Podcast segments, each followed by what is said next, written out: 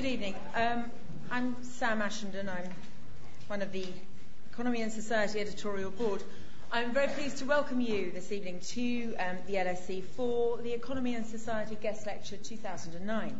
Um, you may know that ENS is a, a journal that over for over 30 years now, for well over 30 years now, has been committed to advancing some of the best social science, political theory, uh, research.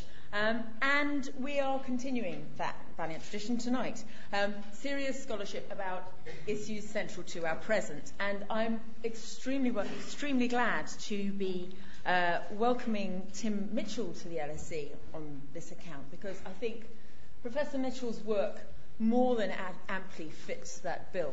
He is a man who, across uh, the last couple of decades, has done a significant amount of research that, on the surface, looks quite difficult to classify.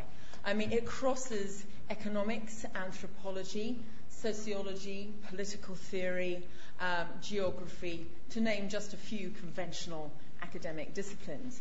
Um, and I suppose that um, one of the things that uh, is, is most inspiring about that, from my point of view, is that it's very clearly identifiable as a body of work that has a set of, of driving questions from political theory, but unlike many people who would uh, class themselves as political theorists, Tim's work doesn't fall into that kind of dry normative uh, framework of abstracting from the world in order to think. It's rather diving into the world in order to think. And this is what he promises us this evening, I think. Tim is currently a professor in the Department of Middle East and Asian Languages and Cultures in the School of International and Public Affairs at Columbia University. Um, he's written extensively about power and knowledge, colonialism, uh, political economy of development, agrarian politics, and the politics of oil. You can find him writing about the politics of oil in the current issue of Economy and Society, in an article I would very strongly recommend to you. He's written um, extensive number of articles, but colonizing Egypt and rule of experts, Egypt, technopolitics and modernity, um, two key texts and he promises us a book some way down the line, which you may help to shape this evening, and that book will be continuing on the theme of oil and politics with a provisional title of Carbon Democracy. So I'd like to welcome Tim Mitchell.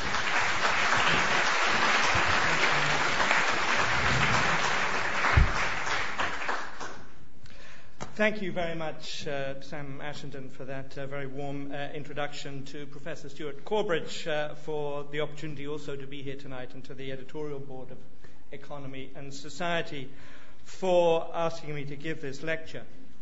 We're entering the declining decades of the fossil fuel era, that brief period of human time during which coal miners and oil workers moved an extraordinary quantity of energy buried underground in coal seams and hydrocarbon traps, up to the Earth's surface, where engines, boilers, blast furnaces, and turbines burned it at an ever increasing rate, providing the mechanical force that made possible modern industrial life, the modern city and suburb industrialized agriculture, the chemically transformed world of synthetic materials, electric power and communication, mass politics, global trade, and military run empire. Fossil fuels will last many more decades, but two crises threaten the world based upon them. First, we're using up conventional stores of oil, the main source of carbon energy, faster than producers can discover new supplies. The flow of oil from most of the world's large oil regions, such as the North Sea, is rapidly declining. In the UK, the production of fossil fuels has just collapsed by 40% in the space of the last decade. The world needs to add 3 million barrels a day of new capacity just to keep up with this collapse in production from existing fields, equivalent to a new Saudi Arabia every three years. During the last 10 years, only about 40% of the global oil we consumed, though, was replaced by new discoveries. As a result, after many years of growth, in 2004 the production of oil reached a plateau, even though the price was rising by 25% a year, and every producer was pumping the maximum, the oil supply stopped growing, and from then on, the world had to get by with no net increase in supplies. Official estimates still predict reserves uh, are plentiful, although perhaps only for another decade or two. And we may, in fact, have already entered a period in which the flow of fossil fuels, for the first time in the 150 year age of carbon energy, can no longer continuously increase. Second, the burning of these supplies of oil, most of which have been used up just in the years since 1950, has taken carbon that was once stored underground and placed it in the atmosphere, where it's caused the warming of the Earth's atmosphere and oceans that now threatens to result in catastrophic climate change. The problems of peak oil, as they're known, and of climate breakdown are connected, yet a surprising difference separates them. Uncertainty over the future of the Earth's climate and the ecological balance of its biosphere is the object of a great deal of scientific investigation, political debate, media discussion, and grassroots organizing. Uncertainty over the future of oil is not. The reasons for this difference in the politics of calculation are what I'm going to start this talk about from today. They raise questions of political theory, questions about the government of uncertainty, of how we measure the future, and how to take measures for the future. They illustrate problems of political calculation, how to calculate for a world without oil. A question that asks not how we should think about a future world without carbon energy. As I said, the oil is not necessarily going to run out right away, and new sources of gas appear suddenly abundant, but rather how to calculate for a world without counting oil and without counting on oil. One of the differences between the politics of climate change and the politics of peak oil is in the difference of counting. This is so in more than one sense. First, as we'll see, in the sense of the metrology, the, the forms of measurement. Climate change became a science and a field of political action by building measuring devices. Technical devices were also widely used to estimate reserves of oil in many parts of the world, but these were not connected together into publicly available knowledge for counting worldwide changes in the Earth's reserves of oil. Partly for this reason, it's never been possible to estimate reliably how much oil is left. I'll come back to that question. But secondly, global reserves of oil could not be counted, but they could be counted on. There were always reserves available. For most of the 20th century, in fact, there was too much of it and occasional shortages in the production of those reserves could be quickly overcome. One could count on the future availability of oil. For these reasons, oil could be counted on in a further sense. Its ready availability in ever increasing quantities and mostly at relatively low and stable prices meant that it could be counted on not to count. It could be consumed as if there were no need to take account of the fact that it was not replenishable. In turn, not having to count the cost of using up, with the space of a century or two, most of the Earth's limited stores of fossil fuel, made another kind of counting possible. New kinds of economic calculation. The economy, we now know, and as I've explored in a number of articles, came into being as an object of calculation only in the mid 20th century about 150 years after it's conventionally said to have become an object of discourse. Its appearance was made possible, I would argue, by oil. Before the 1930s or 1940s, no economist used the term the economy in its modern sense to refer to an object that could be measured and made to grow. Previous efforts at calculating the totality of economic life tried to calculate material wealth and resources, so they had to take into account things wearing out or depreciating, things being used twice. For example, when goods were traded wholesale and then resold in retail, one had to avoid counting both those transactions, or things being used up that could not be replaced. Alfred Marshall's Principles of Economics argued a century ago that using up of non renewable resources is carefully calculated in the case of energy, for example, as part of the rent paid for coal mines. In the coal age, one could calculate in these terms.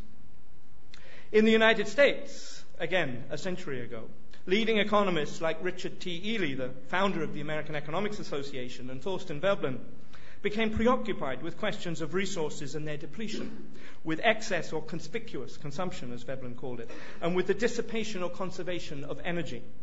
The discipline of economics, in their view, was to be a study of these questions of material flows and resources. But they lost the battle to shape the discipline to the rival forces of price theorists. Economics became instead a science of money. Its object was not the material forces of nature and human labor, but, by the mid century, the economy.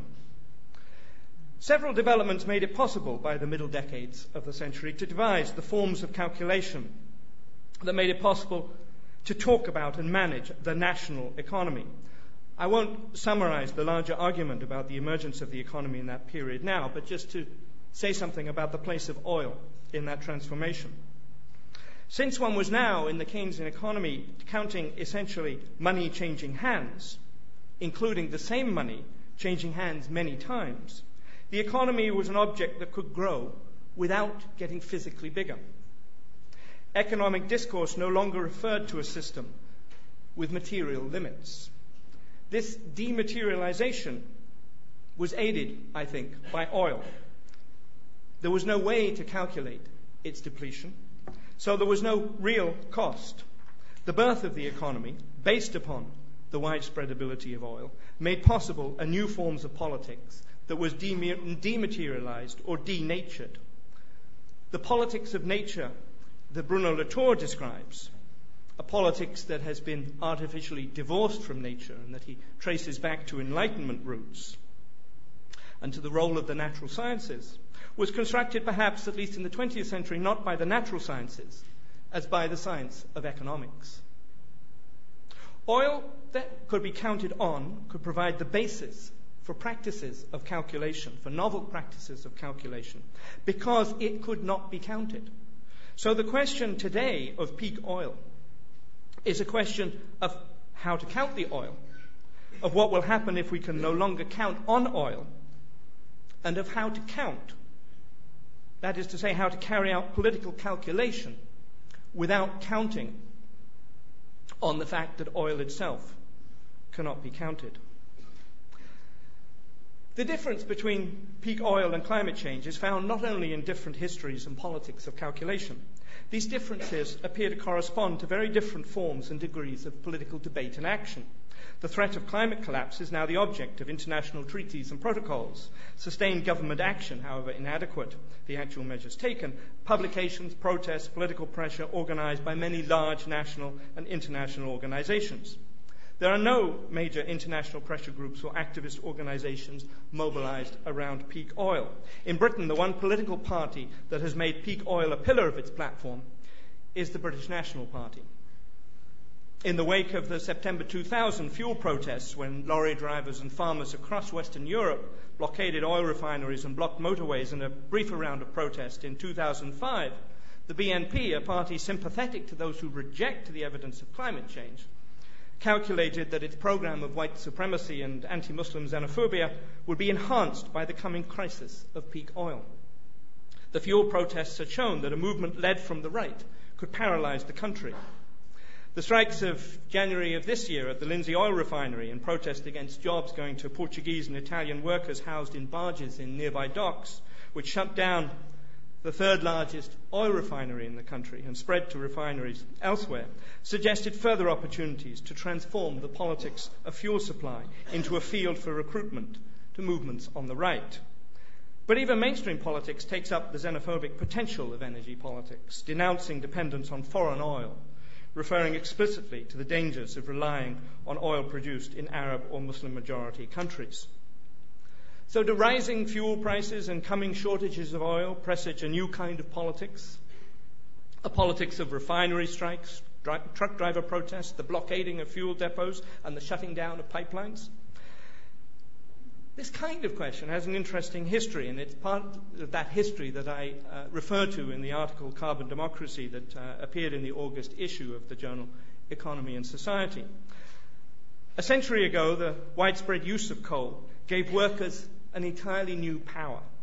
The movement of unprecedented quantities of carbon fuel along narrow channels created vulnerable points where a slowdown or a strike could paralyze, for the first time, an entire energy system. The new word sabotage, originally meaning a slowdown or a work to rule, was coined to describe the new power of French coal miners and railway workers. The organization of something called a general strike ridiculed as an impractical dream by Frederick Engels as late as the 1870s, or if he said if it were practical, it would be pointless, because if workers were ever strong enough to organize a general strike, they would already be more powerful than the state, so the detour through having a strike would be pointless. Became that, that, that instrument uh, became possible as a powerful political tool that did not actually require workers to be already more powerful than the state. Rather, relatively small numbers of workers, linked together by the very movement of coal and concentrated at key points along its route, could now, for the first time, shut down the productive resources of an entire country, thanks to the new dependence on coal. The novel ability to interrupt energy supplies played a key role, that article argues, in facilitating the emergence of modern welfare democracies. In the second half of the 20th century, governments engineered a switch from coal to oil and gas, partly to weaken this political power. We know the story of Thatcher and the British coal miners, but as early as the 1940s, the architects of the Marshall Plan in Washington argued for subsidizing oil to defeat the left. The successes of miners and railway workers in Europe and North America were not replicated by the oil workers who would replace the coal workers, the oil workers, that is, of the Middle East that the Marshall Plan subsidized, the, the oil industry, the workers in the oil industry of the Middle East that the Marshall Plan deliberately subsidized for this reason. The workers of Dhahran, of Abadan, of Kirkuk, or at the pipeline terminals and refineries on the coasts of Palestine and Lebanon did not have the same opportunities that the coal workers had had a generation or two before in Europe.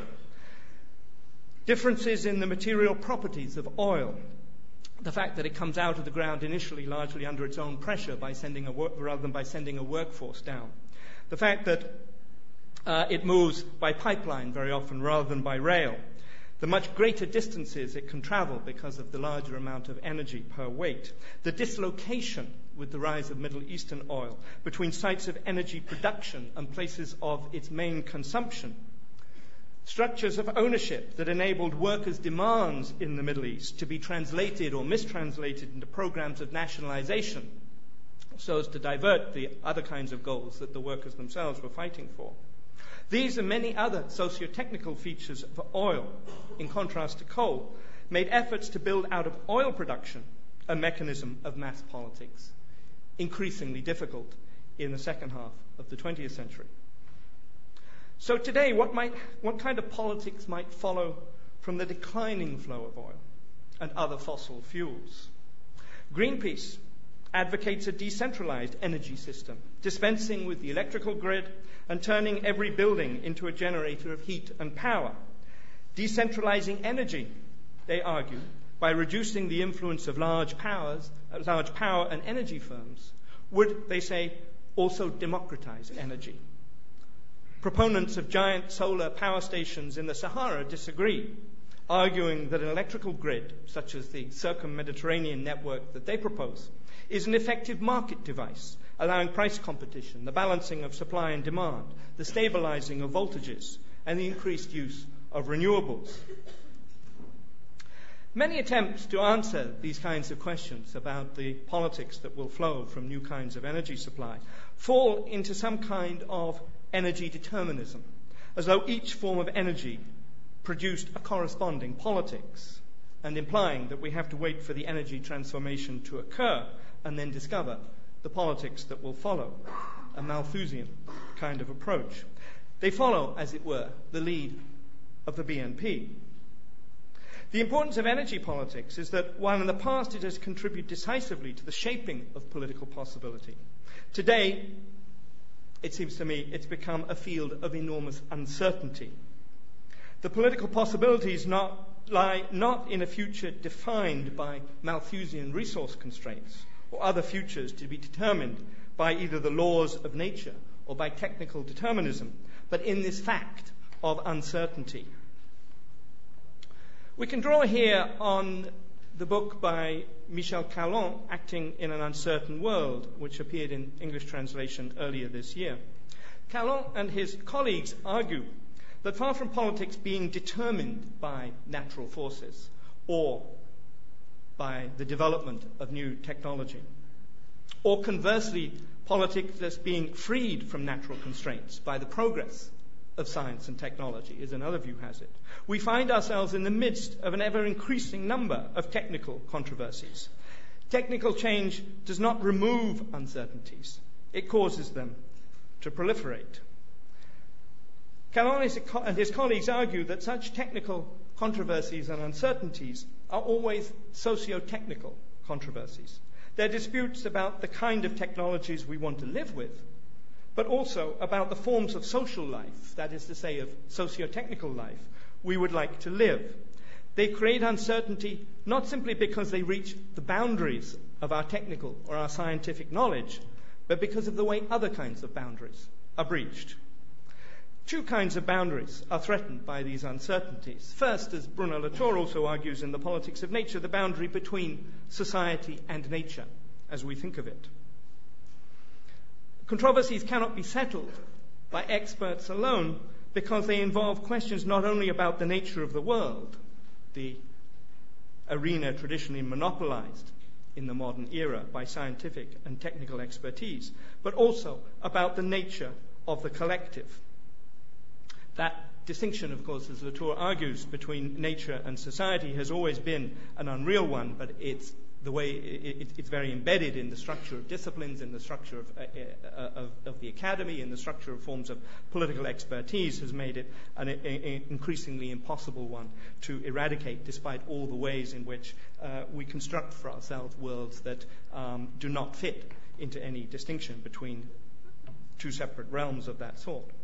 The second kind of threat, um, uh, kind of boundary threatened by these kinds of uncertainties, uh, is, that, is, is that they overflow, Callon suggests, the separation between experts and lay persons. The overflow occurs because, in increasing numbers of ways, the construction of technical expertise itself involves the participation of lay persons. I think that's true uh, of the case of the, the construction of expertise about the question of oil, though it's not one that I'm going to have time to explore um, in the lecture tonight, but I'm happy to talk about it.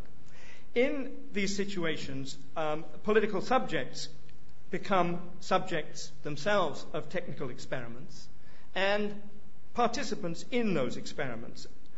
That kind of development, Callon argues, is not a threat to democratic politics, but actually provides an opportunity to, as he puts it, democratize democracy. Can we draw on these ways of thinking to think about the question of peak oil? Does the uncertainty over the future of fossil fuels create a set of questions that cannot be contained by the distinction between nature and society, between the resources of nature on the one hand and the kind of social order that can be sustained on the other? or between the expertise that speaks about facts of nature and the non experts who are asked to accept the word of experts and delegate to professional politicians the decisions to be made on the basis of those natural or technical facts. If controversies overflow this distinction, do they create a new kind of political space, a forum in which the composition of the collective is at stake in questions over possible states of the world? My answer is going to be that the question of energy politics suggests a somewhat different view of the politics of nature to the one offered by Latour and Callon. For much of the 20th century, the boundary between nature and society has been established not as a vulnerable line created by the rise of the natural sciences since the Enlightenment, but rather as a broad space, the territory that we call the economic. The separation of nature from politics is maintained not so much by natural scientists who monopolize statements about nature, but more so by economists who police, as it were, the no man's land between the two.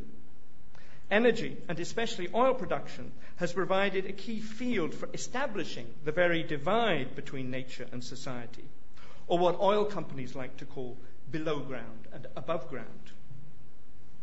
And it's in the uncertain future of the world's energy system that one finds some of the more significant challenges today to this economization of the space of nature and society. I noted a moment ago that one of the differences between the politics of climate change and the politics of peak oil lies in the forms of measurement that have made it possible to construct a science of climate change, but not of oil. In the 1950s, oceanographers and chemists from the Scripps Institution in La Jolla in Southern California began to use infrared gas analyzers at the Mauna Loa Observatory in Hawaii to measure the changing concentration of CO2 in the atmosphere and to correlate these observations with those at other remote locations. They developed the infrared analyzers to measure changes in the composition of gases in the atmosphere caused by the testing of US atomic weapons on islands in the Pacific. But one of the things they discovered was not issues of nuclear fallout, but the increasing concentrations of carbon dioxide uh, unconnected with nuclear weapons testing. The World Meteorological Organization subsequently organized a World Climate Conference, and out of the later meetings of that organization, it formed with the United Nations Environment Programme um, the Intergovernmental Panel on Climate Change, the IPCC, whose assessment reports, as you know, appear every six or seven years, uh, the next one being due uh, in about five years' time. In 1992, and it didn't stop with that. In 1992, uh, the World Meteorological Organization set up the uh, Global Climate Observing System to coordinate production measurements and so on. The field of climate change, both as a subject of scientific study and as a focus of political organizing and debate, one can argue was made possible by the elaboration of this system of measurements. Now, it's not that oil doesn't have that. In fact, a parallel set of measuring devices and calculative infrastructures does exist for oil. In fact, it's probably far more extensive. Oil com- companies collect information on, on, the reservoirs themselves, measures of porosity, water saturation, temperature, uh, pressure, uh, and, and, recovery factors, uh, data on the wells, their location, depth, core analysis, stem tests, history and location of dry wells, mechanical logs, data on geophysics, the prospect maps, the seismic sections, and so on, and data on geochemistry, the type of source rocks, the burial history of those rocks in geological time, their maturation history, and so on. All that information is compiled. But there are three very significant differences between these measurements and those concerning climate change. First, measurements attempting to predict the future supply of oil sample the lithosphere, not the atmosphere or the biosphere. They are sampling a space that is fractured, inaccessible, an irregular mixture of solid, liquid, and gas, of the viscous and the semi viscous, of the porous and the semi porous, the permeable and the impermeable. All of these elements interact in a dynamic, pressurized system of seepages, flows, fracturing, folding, and flooding. The knowledge that results from that fractured space is partial, particular to a given location, probabilistic rather than deterministic, and difficult to aggregate. The second difference is that the measurements that oil companies make in this way, unlike meteorological measurements, are almost never made public. These two differences are related. An oil reservoir is a carbon energy machine, an apparatus of heat, pressure, fluid migration, and seismic movement that generates rare and potent stores of buried solar energy. The geological processes that make measurements so difficult are themselves the source of the extraordinary wealth whose size and vulnerability makes oil companies unwilling to publicize those measurements. To those two differences, we can add a third one, likewise related Petroleum reserves cannot be measured directly. They're estimates of future production as well as present, which have to be calculated under conditions that include economic assumptions and knowledge of the technical feasibility of projects in the future to extract the resources. The fractured and increasingly difficult to reach geological formations in which oil is found today makes the size of reserves increasingly dependent upon this unmeasurable estimate of the likelihood that the equipment can be devised to discover and extract those reserves. It further depends on the fact, of course, that the carbon released from these underground geological stores ends up in the atmosphere. So efforts to protect against climate collapse will affect uh, the rate at which oil itself can be extracted to the extent that they become effective. All that becomes part of the definition of oil reserves. As a result, no apparatus has been put in place to parallel those of the World Meteorological Organization or the Intergovernmental Panel on Climate Change to create a science of peak oil based on global petroleum uh, estimates. There exist equivalent public bodies, the US Geological Survey, more recently the Paris based International Energy Agency, which was established by the OECD in 1974, and the United States Energy Information Administration, which dates from the same year. These, by and large, do not have access to company information. They do not install, operate, or coordinate measuring devices. I'm not going to describe today the interesting history of how they got around this problem, of how these national and international agencies, deprived of access to the devices and procedures that actually measure oil in the ground, produced nevertheless estimates of how much oil altogether there might be, although it's an interesting history and one with its own connections, like that of climate change, to the, to, to the, to the Cold War problems of measurement.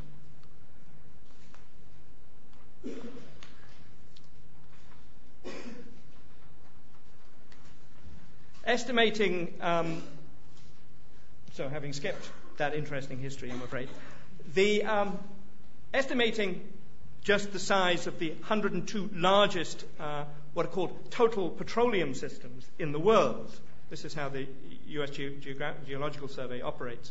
Estimating these 102 uh, total petroleum systems that contain the vast uh, majority of the world's uh, oil, possible oil reserves, making a set of questionable assumptions that certain features of the history of oil discovery in the US, the world's oldest petroleum region, can serve as a model for future uh, discovery patterns elsewhere in the world under very different geological, technical, legal, and political conditions. Despite all that, these expert bodies have produced astonishingly optimistic estimates of the world's undiscovered and unknown reserves of oil. Nature, Bruno Latour tells us, is a way of assembling the world without due process. The appeal to nature, to those undiscovered reserves, shortcuts political debate and contestation. Nature is understood as a realm of facts, separate from values, from the messy, subjective world of politics. Only experts are fully equipped to explore the world of nature, reporting their findings back to the political world in incontestable form. The case of oil suggests a different account of how the nature society divide is assembled and maintained, an account in which a critical role in the government of technical uncertainty is performed by the economic. This extraordinary gap that I've just suggested between, on the one hand, the proven reserves, that, uh, that section of the reserves compiled largely from the privately held company data, on the one hand, and the estimate of unknown, undiscovered reserves of oil based on these other measurement techniques using the concept of total petroleum systems and similar forms of uncertainty. The extraordinary gap between what is known and what is estimated about the unknown opens up a space that is occupied by this other kind of expert, the oil economist. This is how we govern the separation of nature from society of nature from politics. How does that happen? If the oil being produced, as these two rival systems of estimation and calculation suggest, if the oil now being produced is only such a small part of the total of still to be discovered reserves, then the problem of the future supply is an economic question, not a question of geology. As oil company funded consultants like to say, the problem is above ground, not below ground. The obstacles to producing more oil lie in the cost of drilling, the level of demand, and thus the price, which needs to rise to make it feasible to search for and produce oil in the more inaccessible places where it is thought still to lie. The restrictions placed on drilling by environmental campaigns that prevent the exploitation of, for example, coastal and Arctic regions of the US, and political arrangements or sanctions regimes in the Middle East that limit the access of multinational oil companies to new sources of reserves. Now, none of this, put in those terms, is necessarily untrue. Oil companies historically developed, in fact, large political intelligence and economic forecasting departments and worked with that distinction between the, form, the, the forms of data that were used uh, on the ground and underground geologically and the forms of data and the forms of information that were used uh, above ground uh, economically and politically. In the era of relatively plentiful oil, investment planning was typically far more dependent, in fact, on these above ground calculations than on the below ground geological or petrochemical calculation.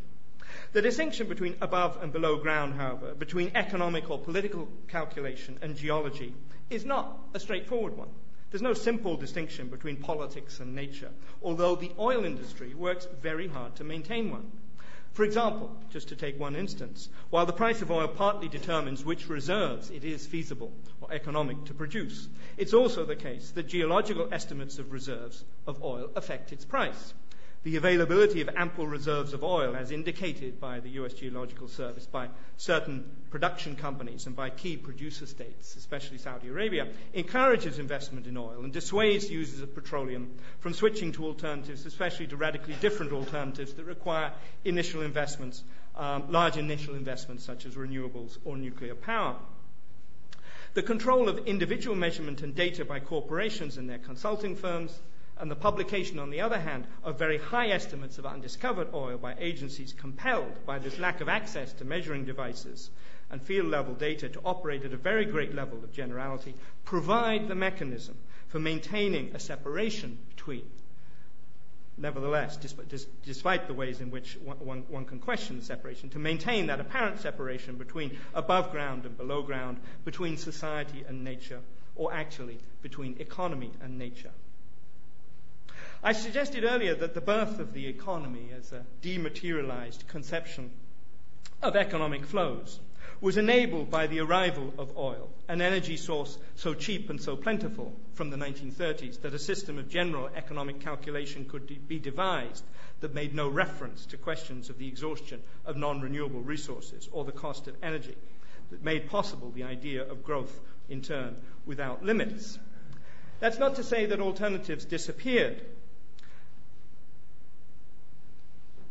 In, in the United States, prior to the, the domination of economic thought by neoclassical e- economics and the price system, the School of American Institutional Economics, that had developed from the work of people like Richard Ely, who I mentioned, and Thorstein Veblen, uh, preoccupied with questions of conservation of resources or with conspicuous consumption and conspicuous leisure. Now, one particular development out of that work, as it was pushed away from the mainstream, was um, uh, the formation of something called the technocracy movement, a New York based uh, school of economists and engineers and geographers who argued that wealth depended not on the circulation of money, as the neoclassical economists were now able to argue, but on the flow of energy and its transformation into materials and services. They undertook something called the Energy Survey of North America in the 1920s, which gathered data on natural resource extraction, manufacturing, and energy usage. In conjunction with the Department of Industrial Engineering at Columbia University, they then carried out an analysis of production and employment in North America, measured not in financial data but in energy units. One of the leaders of that movement and of those calculations in the 1920s and 1930s was a geoscientist named Marion King Hubbert. Hubbert, as many of you know, went on to work for the Shell Oil Company later for the US Geological Survey, and then became famous for a study of the depletion of oil reserves, which in 1956 predicted, accurately as it turned out, that the production of oil in the US and in the lower 48 states would reach a peak no later than the year 1970 and then go into a decline. Hubbert had done studies of the flow of fluids underground and what he did with oil was he shifted the object of study. It was no longer a question of the total size of an oil reservoir or the quantity of reserves still in the ground. The issue instead was going to be the rate of flow. The rate of flow, he said, unlike the size of ultimate reserves, has a history. And this history follows a typical pattern shaped by the methods and rates of exploration, uh, and the exploration and the discovery of oil, by the technologies of extraction, and by the physical properties of different kinds of reservoir rock and of oil. From these kinds of factors, it's possible to predict a probable future flow of oil. For the economists, oil reserves were a fact of nature and were unknowably immense. For Hubbert, the flow of oil was a measurable, physical, but also socio-technical process. Over the last decade, a significant uh, debate has organized around Hubbert's work and more generally around this question of peak oil, not just uh, in the United States, where Hubbert studied, but for the world as a whole. And his methods have been used to predict the point at which production of oil will peak. And many of those estimates suggest that we have reached that point already. There have been two kinds of responses from the oil economists, from the, the cornucopian oil economists. First, they argue that the availability of conventional oil is largely now a political question. Most um, expansion of future supply will come from the countries of OPEC, and in particular from the three main producers in the Gulf Saudi Arabia, Iran, and Iraq, each of which is reported to have vast untapped reserves. I'm not going to address here the complexities of this question. I'll just note that there are, first of all, strong reasons to suspect that the reserves of these three countries are vastly overstated. Second, that the political obstacle that is referred to, the inaccessibility of the Middle East, is also a geotechnical problem. It's below ground as much as above ground because sanctions regimes and war over the last de- two decades forced Iran and Iraq to resort to low tech means of maintaining pressure in oil reservoirs and thus the flow of oil to the uh, wellhead which may have permanently limited the amount of oil that is recoverable. And thirdly, that those two issues aside, the fact that oil supply is now acknowledged to be a political issue involving questions of war, of human rights, of collective futures, is precisely the argument for a new kind of politics of nature to replace the old economization of the space between nature and politics. So, if, if talking about the great potential of those OPEC countries is one response by the cornucopians, the other is a redefinition of nature itself, or at least that part of it represented by oil. Almost all oil produced so far in the world is now called conventional oil. This reflects the fact that um, the only significant discoveries of new oil is occurring very deep offshore, at depths usually of tens of thousands of feet. Everyone more or less agrees that the supply of conventional oil from most of the world will start declining soon if it has not already begun.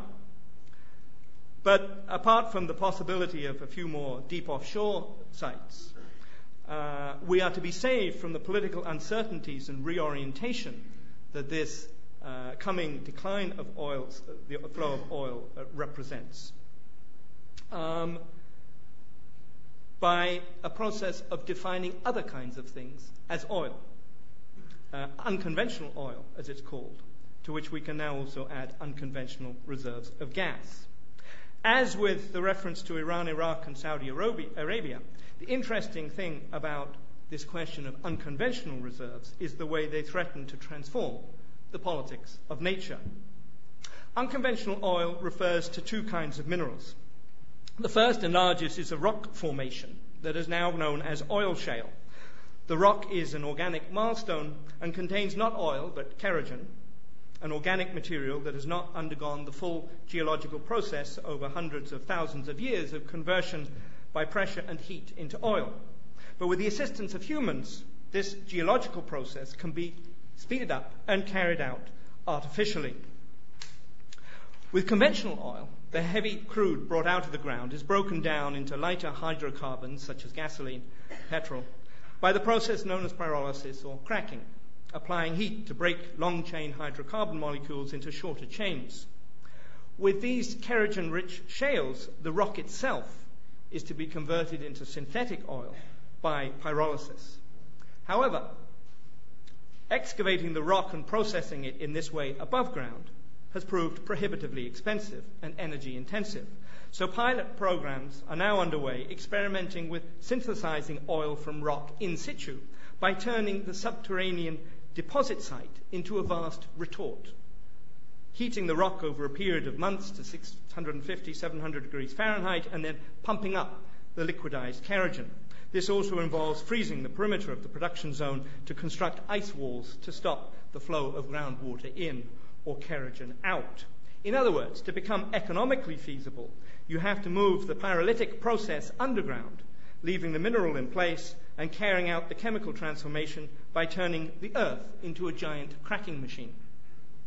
So one must first replace a geological process of oil formation carried out over millennium with a human and mechanical one, and one must then transform the lithosphere itself from nature into a machine by moving the site of the synthetic process underground, turning geology into a machine. Despite decades of government funding in the US, none of this has yet proved feasible. The second form of unconventional oil is what is known as oil sands, especially the Athabasca oils in, in Alberta in Canada and the Orinoco Basin sands in Venezuela. This too is not oil as conventionally known. It's bitumen, the heaviest and most viscous fraction of oil traditionally used for road surfacing, but recently renamed unconventional oil to maintain the cornucopian future. The Athabasca tars have been mined since the 1960s, but were reclassified as part of Canada's oil reserves only in 2002, causing those reserves to jump from 5 to 150 billion barrels of proven reserves. So that Canada now has the second highest reserves of oil in any country of the world after Saudi Arabia. As with shale oil, um, the tar sand has to be artificially transformed into a synthetic crude oil. The collapse in oil prices last winter brought the uh, Alberta industry uh, almost to a standstill, but even if it recovers, it faces further problems.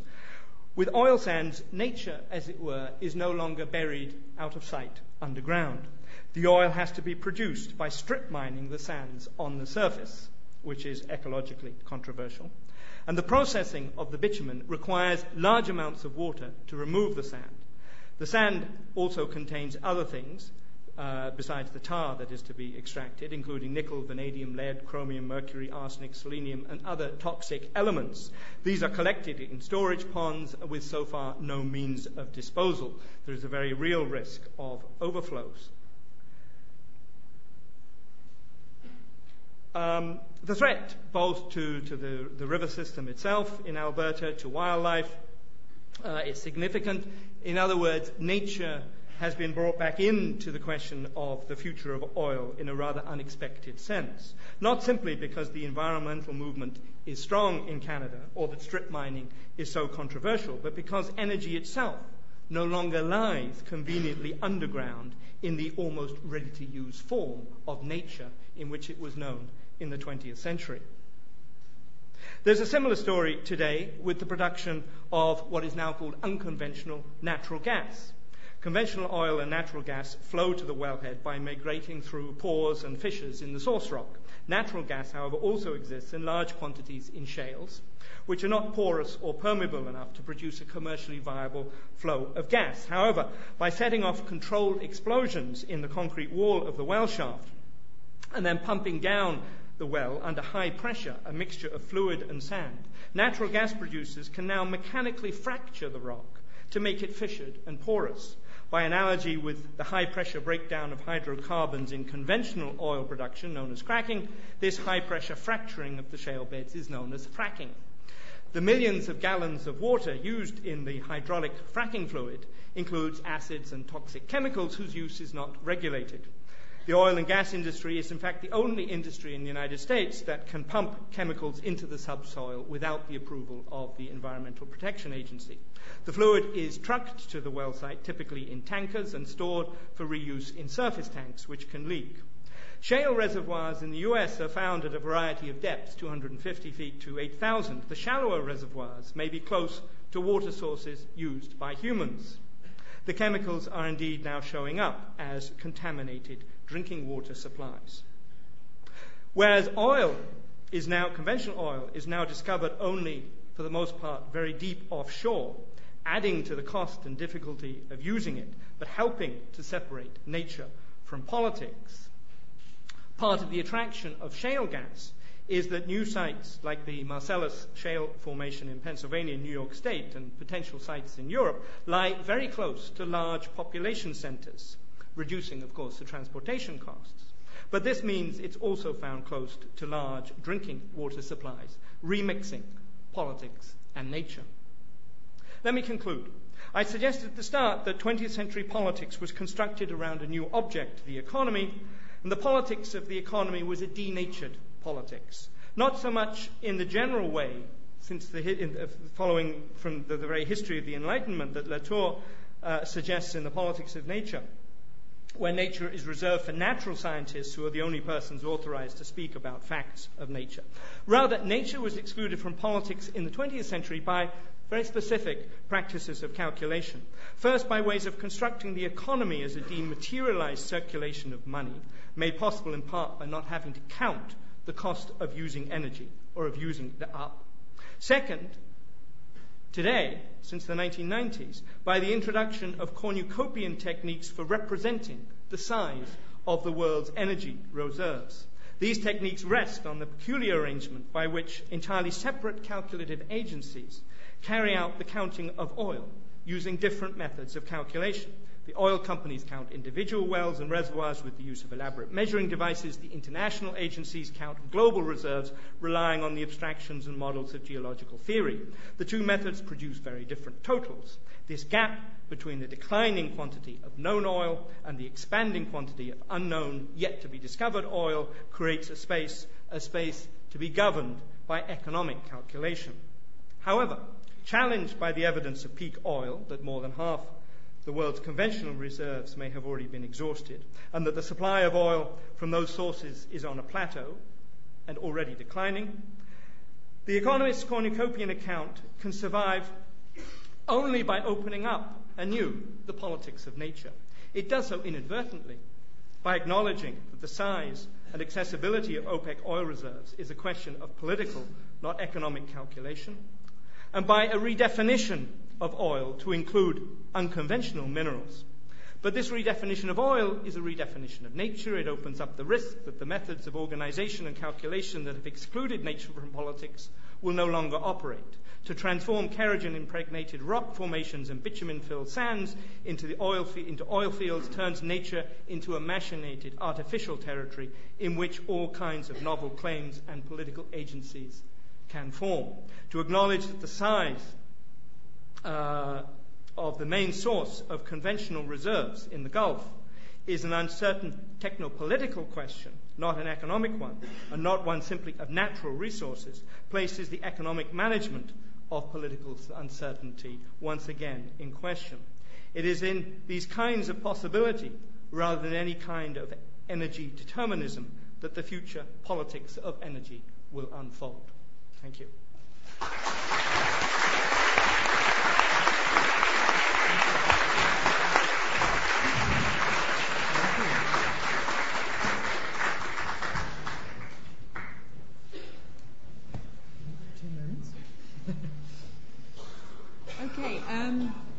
Well, I'd like to say thank you to Tim for what I thought was an extremely interesting lecture, and I would like, once people have left the room, to invite those of you who have questions to raise your hands. I will try to take questions in groups of three, I think. That would probably work best. And if you could wait until the roving microphone reaches you, that would be enormously helpful. Um, lady over here. Hello.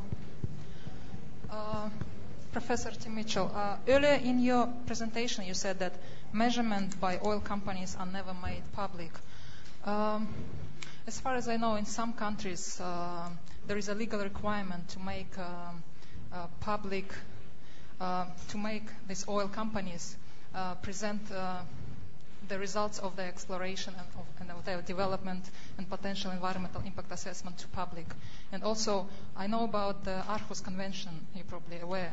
Aarhus Convention, mm-hmm. and many countries has, have already ratified this. Uh, in your statement, do you mean that uh, this uh, case of American oil companies, or do you mean there's some specific measurements that are not made public? Okay, thank you. Okay, there's a question over here from Black Jacket.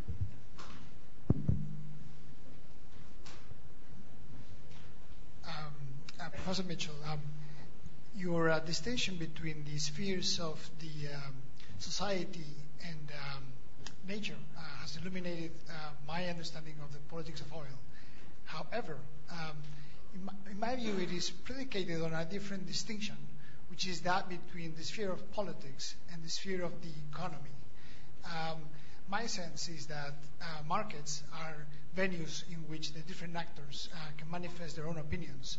And so, um, an understanding of the economy in which it is not um, a conspiracy of uh, traders who have a homogeneous view, but different uh, decision makers with different perceptions of what those reserves are may suggest a different conception of what those politics are. And right at the back with a white shirt. Thank you. Yes. Yes. Sorry. Pink shirt. Professor, the Stone Age did not end because we are out of stone. Will the Oil Age end because we are out of oil?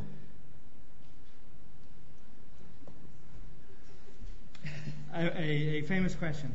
Um, thank you very much. I'll take those three. Uh, the legal requirement to make reserves public. Uh, uh legal regimes vary enormously from place to place. But what I was referring to, the, information that's not made public, is, the field by field uh, data of um, oil production, um, oil reserves, and so on. as far as I know, the only country that makes field by field production data available publicly is Norway. Uh, I may be wrong, um, but it's generally not um, uh, practice in, in most uh, oil, oil, producing uh, states and um, where, where, it's a state owned oil company and um, it's, it's not um, practice in the commercial sector. Um, but I, I probably should have been a little more specific about the kind of, of, of data that I was talking about that is, is kept largely private.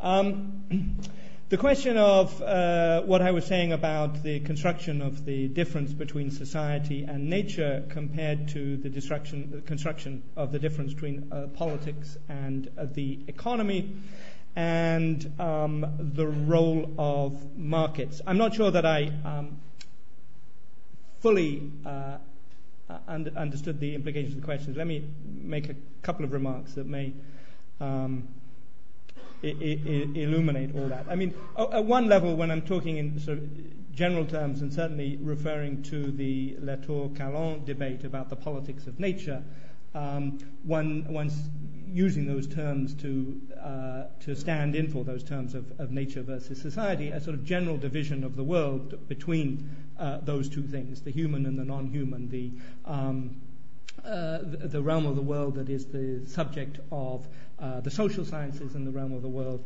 that is the subject of the natural sciences, um, and the ways in which that division of, uh, of knowledge and the production of the knowledge um, has affected not only the shape of the academy, but uh, the kinds of intellectual tools we have to understand a politics uh, in which uh, uh, those distinctions don't actually apply. Um, a, a, kind of politics, a, a, kind of world that is increasingly uh, peopled by all kinds of hybrids of those two things, things that are part human and part non-human, part technical and part natural, part uh, uh have properties of agency and, and, and, properties of natural forces and so on. Um, and so uh, sometimes when one's talking in those terms, the, the term society can stand in for uh, forms of knowledge that I- include a, a, group of the social science disciplines and, and not just um, uh, one particular discipline. Uh, at the same time, of course, one of the things I was uh, trying to add to that um, debate uh, that is represented in one form by the work of uh, the Paris School of Science and Technology Studies is to try and think more carefully about the role that the economic has played and to ask whether or not, in fact, uh, at least for the middle decades of the 20th century, um, a decisive role was played in, creating this middle ground between the two uh, with the novel conception and set of practices that brought into being the economy. Um, and it's a, a, a, funny thing that um, among the social sciences, one might think that economics would be the one most concerned with the material world. Um, uh, and perhaps in a certain conception, earlier conception of political economy, that was the case in the 18th century, let's say. Um, the, the, the, the, discipline that is most concerned, um, ostensibly, with questions of the material world and with ways of thinking about uh, resources is, as it were, the most dematerialized uh, of the social sciences. And that this, this nature politics, nature society separation has been aided by the creation of that huge no man's land between the two that is uh, has been occupied for many of the central decades by, by a dematerialized uh, form of thinking. Now, um, there's all kinds of ways in which things are changing, and one of the ways in which things are changing is, of course, within the economics profession, the abandoning, uh, particularly in the United States, of Keynesianism, of the entire concern with the macro, um, and um, its replacement with a, a, rather different concern with the market and with the market as a, as a set of technical devices, uh, not simply as a sort of universal form of practice, but a, a set of almost engineering tools that can be brought into play uh, in various places for various purposes. Um, there's a whole history of that that can be thought about. The, the work, the original work of uh, neoliberal economists going back to um, to Hayek to actually combat the threat of Keynesianism by articulating a conception of, of the economy, uh, of, of, the market as a rival, as a direct rival to the conception of the economy, and, and, and one that indeed succeeds from uh, in the wake of the oil crisis of 1974 to displace Keynesianism and to displace uh, that focus on, on, on the macro.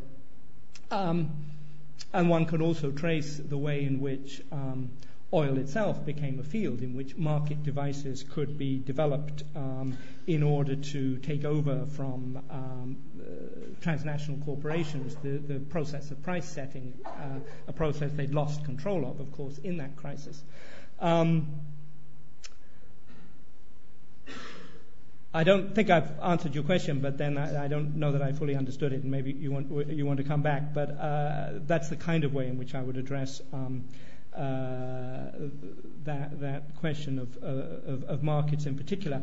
Um, the, pink shirt, um, the um, Stone Age didn't uh, end for uh, because of a shortage of stones, and the Oil Age won't end because of a shortage of oil. That, of course, is the very well-known statement, um, often attributed to one of the OPEC leaders, but uh, actually coined by.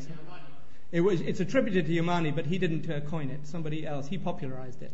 Um, uh, I believe somebody else coined it. Um, uh, exactly. But not for the reasons Sheikh Yamani says or other boosters of, cornucopian views of the oil. Um, uh, the um, I mean, what's implied, of course, in that, and particularly the reference to the Stone Age, is, is, is that the future is going to be determined by forms of technological process rather than uh, natural resource limits. Um, resources are, are limitless. Um, uh, the, um, and, and, that debate is so successful for precisely these re- that, that argument is so successful precisely for these reasons of the impossibility of, of knowing um, something unknowable, the, the, the, the existence of what exists under the ground. Um, the, the response to the Sheikh Yamani line among the peak oil theorists, starting with Hubbert onwards, is we're not talking about the total amount of oil. We're talking about the rate of flow of oil. And that is measurable. And the rate of flow of oil has a history, uh, as, as, I alluded to briefly, and um, one can study that history and one can relate that history um, to uh, the rate of uh, discovery. The oil has to be discovered before um, it, it, can be produced. Um, the rate at which production from current wells and current reservoirs is declining, um, and whether discoveries uh, are keeping up with the pace of the decline of oil from wells that now exist. And that is, is where one finds very strong evidence for um, the coming uh, shortage of oil. Um, uh, now, that said, uh, on the other hand, one can agree with the statement because um, declining flows of oil are interacting with a whole set of other uh, political factors, not least of which um, the, the discussions going on uh, next month in Copenhagen and the question whether uh, industrialized countries in particular are going to commit to a much, much more radical program of reduction in carbon emissions. Um, e- even the even the most extreme forecasts of how much oil is left produce a figure of how much oil that if we were actually to produce it, we would be destroying the planet. Um, so uh, one doesn't even need the cornucopian forecast to know that uh, we're, we're going to be moving um, uh, fairly rapidly away from an oil-based uh, economy. Okay. Question over here. Uh, thank you very much. Um, you've described, uh, I have to say, a, a rather depressing uh, vision of the future, which I, I, think you could qualify it as being brutish, cold, and dark. Um, politically, uh, one never wants to sell such a message because, surprisingly enough, very few people want to buy it. Uh, do you have a, a, more positive message about the future that you might try and actually sell to somebody? Is the person at the back who had their hand up before still? No? Um, down here at the front, please.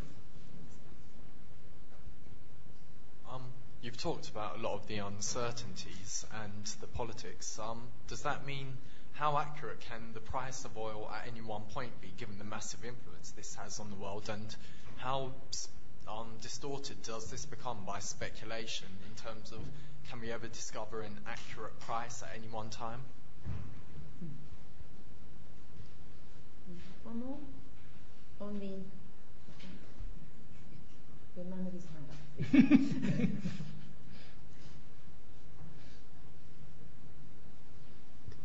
How important will the role of Russia and Brazil be in the 21st century and oil supply?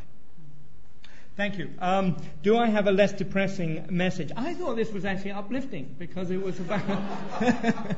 um, uh, you know, I think, in a way, the sort of standard peak oil message is a very depressing one. That um, uh, well, both versions, both the sort of peak oil message is, is, is, is a, tends to be a very Malthusian one. Uh, and um, on, on, the other hand, the cornucopian one uh, is depressing if one's worried about things like climate change. So, um, uh, to me, um, of course, part of the theme of this talk was to try and move those debates um, away from rival accounts of how much oil there is and to uncover in that process a politics of calculation.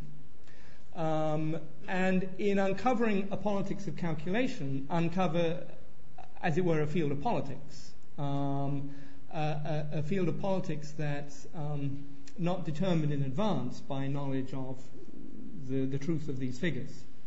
Um, and it, seems to me the, the optimism is um, precisely in realizing that the kind of um, sort of political compact we've had in the past with a separation between the knowledge of nature in the hands of one set of actors and the knowledge of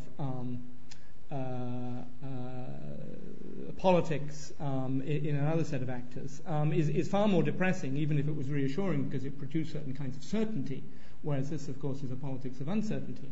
Uh, I, think in the longer run, that kind of uncertainty uh, suggests um, uh, uh, a, greater kind of political opening and political possibility.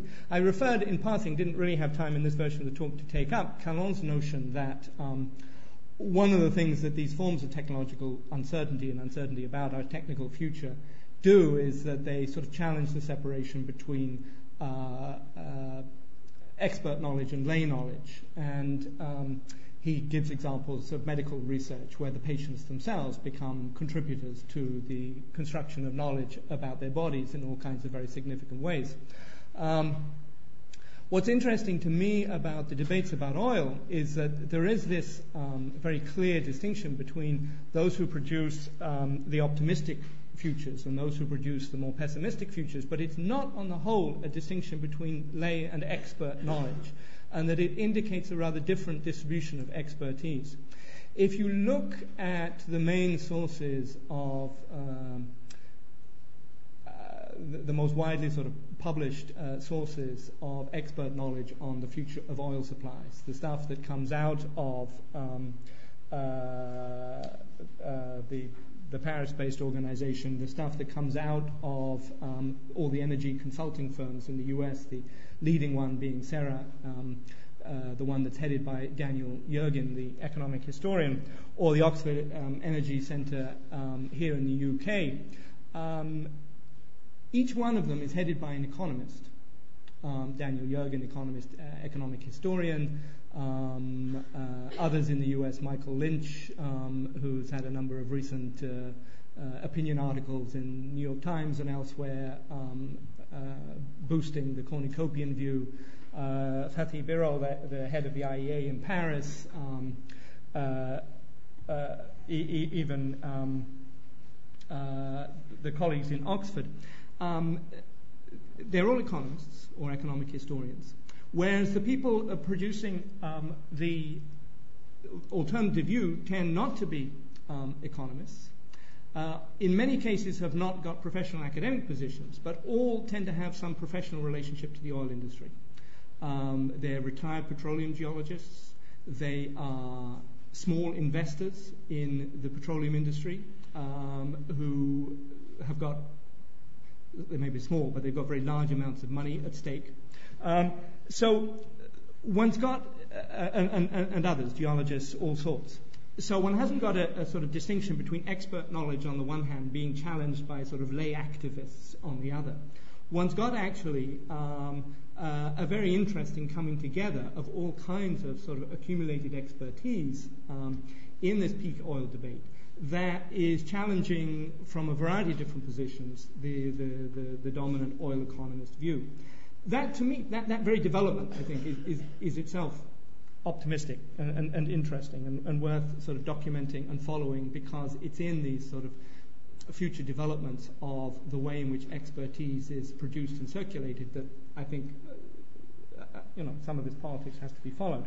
Um, Thank you. Uh, uh, uh, how accurate is the price of oil? What about the role of speculators? Is the price accurate? Well, I'm not sure what an accurate price is, but then I'm not an economist. Um, um, I also know there has been, of course, a lot of discussion about the question whether the huge run up in prices um, in 2008, well, from 2004 to 2008, um, to what extent speculation in the oil futures markets uh, contributed to that, and there's now some efforts, uh, particularly in the US, to limit um, the ability of speculators to affect the price of oil. Bearing in mind, of course, that among those who speculate, or at least who trade in the futures markets, are the oil companies themselves trying to hedge against the fluctuations in price being caused, among other things, by the other speculators. Um, However, I'm not one of those uh, who believe that the thing was entirely uh, constructed by the speculators, and indeed, the more evidence we have about um, the difficulties that producers had in um, upping the supply of oil after 2004, I think lends um, much more credence to a set of factors with the flow of oil and the supply of oil. Now, not all of those are absolute limits. Some of them have to do with the rate of constructions of rigs. Some of them have to do with hurricanes in the Gulf of Mexico. Um, some of them have to do with the war in Iraq and so on. But um, those seem to me uh, equally important factors in, in determining uh, the, the um, slowdown, or, or the, not the slowdown, but the inability of the supply of oil to keep up as it had done always in the past um, with increasing demand uh, for, for a sustained period of time. Um, what about Russia and Brazil? Well, um, you know, Russia is sort of in, in the camp of OPEC in a certain sense that the, the hope that conventional oil might um, be much more abundant than rates of flow suggest relies not only on those three OPEC countries but also to some extent on um, the flow of oil from Russia. The, there was um, a, a, big increase in Russian oil flow um, uh, of course, but that has now leveled off, and I, I believe uh, the, the, the, flow is now in decline, and there's a lot of speculation that Russia too may have reached peak and not be the place where the future crisis of oil supplies is going to be solved. Brazil, of course, has had these remarkable offshore discoveries, um, uh, but uh, discoveries on a scale that's going to extend the availability of oil or postpone the peak by a, year or six months or two years or something of that order, um, because, um, uh, as I say, to to deal, uh, th- this is the, the recent UK report that just came out a week or so ago, uh, showed that because so many of the world's giant and supergiant fields are in decline, uh, we need a new Saudi Arabia every three years just to replace what we're losing from declining flow from existing fields Brazil may be enormous. It might even be another Saudi Arabia, but we need one of those every three years. So in the long term, um, it, it, doesn't seem the solution. Thank you. Um, time for one more round of questions, I think.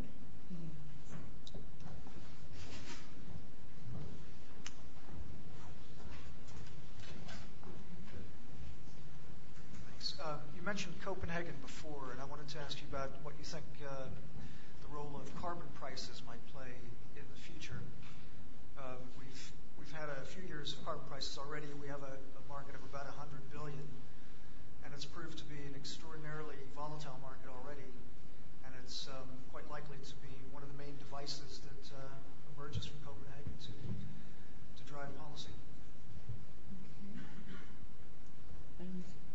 Gentlemen in the beige, dare I chance the colour again? Thank you. Uh, there's been a lot of recent discussion about the, um, the rebranding of oil companies as energy companies. What do you think is the future of these companies? One last one. Going in the front here. Third row back. Thank you. Uh, thank you very much for your presentation. Um, my question comes from several issues that you have touched. So first of all, the issue of um, the challenge of carbon dioxide in the atmosphere. The second issue um, is more related with the forecast, at least that I do know from International Energy Agency, that is more of the coal issue. Um, in the coming three decades, that the coal will start replacing oil. Um, and the third point is about the unclear perspective of the renewables. Do you think maybe that it's not that much of politics of oil that is or should be discussed, but rather the politics of carbon or the politics of nature? Thank you.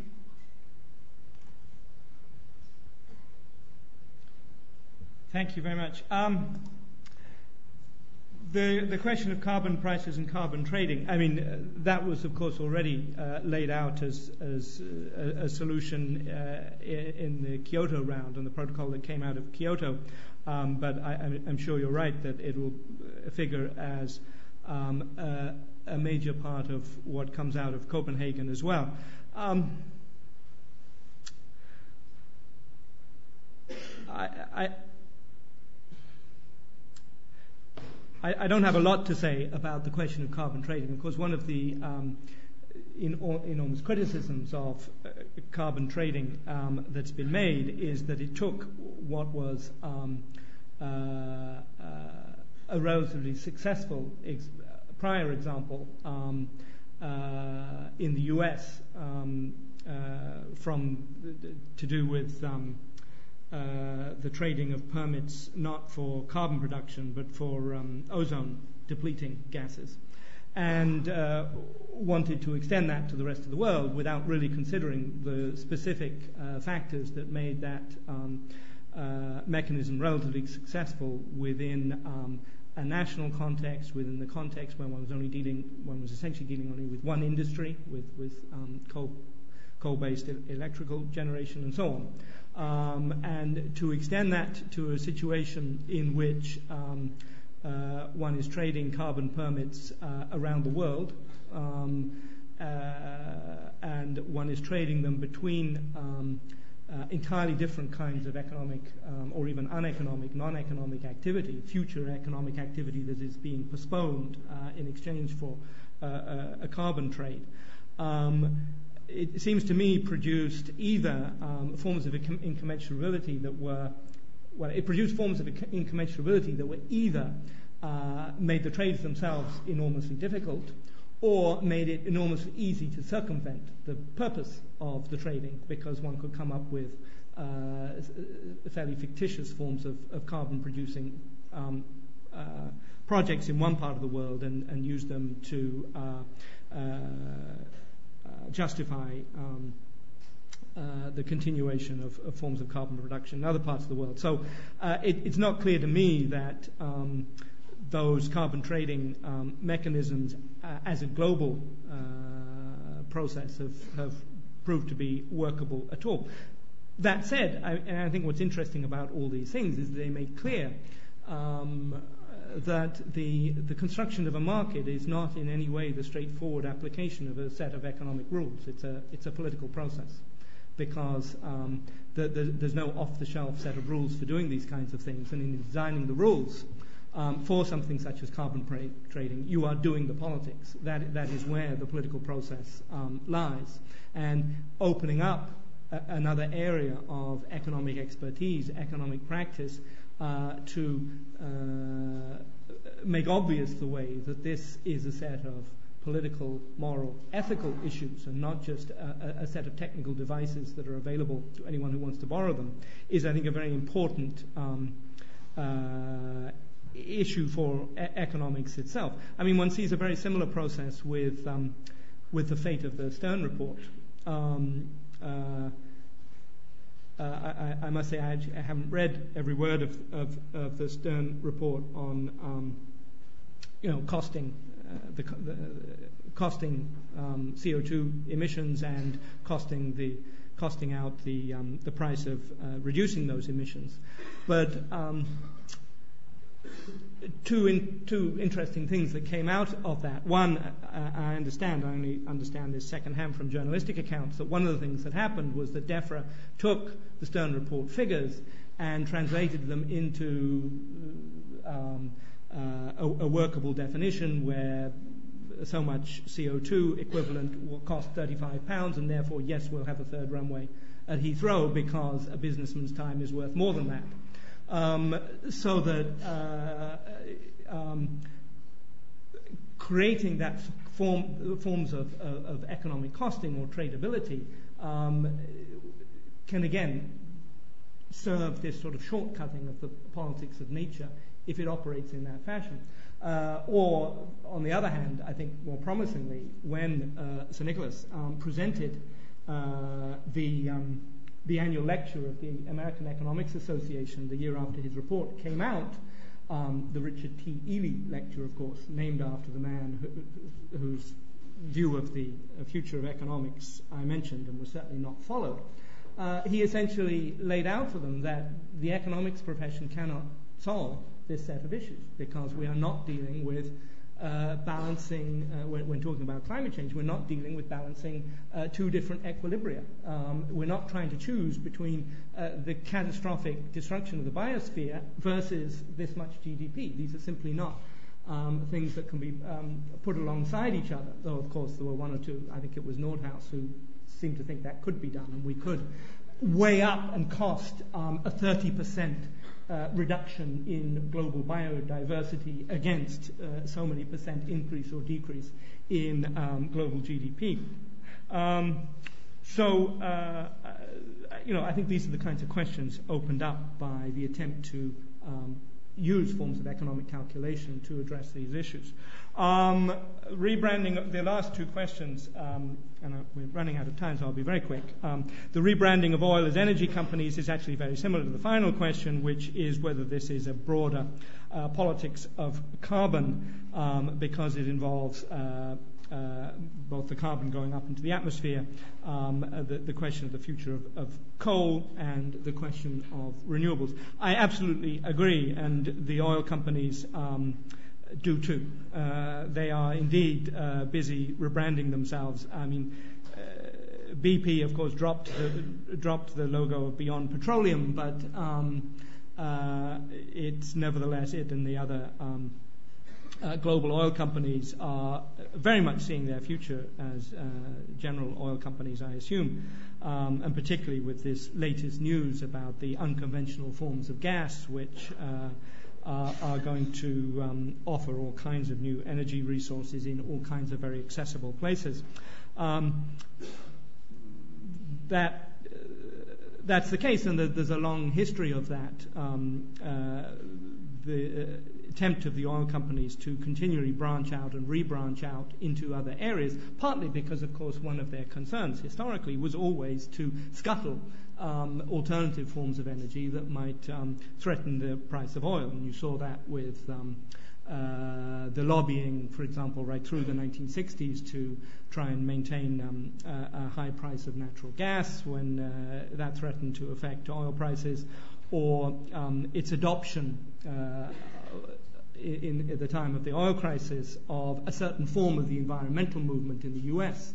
Um, you'll recall that in the late 60s the, and early 70s, the environmental uh, movement in the US became briefly seriously concerned about oil and oil pollution, just as it did here. Torrey Canyon disaster in 1967 here, a similar disaster in 1968 off the coast of California and on a river uh, an oil polluted river in Illinois that just burst into flame. It looked like the environmental movement was going to focus on questions of oil. Instead, it was diverted very much into questions of nuclear policy, and, and that was partly with uh, significant funding from the oil industries that wanted them to help make nuclear power unaffordable uh, by alerting people to its dangers and risks and so on, uh, rather than uh, cause problems for the oil industry. So there's all kinds of ways in which the oil companies and their political departments have a long history of rebranding themselves and getting involved in other kinds of branding, and I very much agree that all these issues uh, uh, interconnect and need to be discussed together.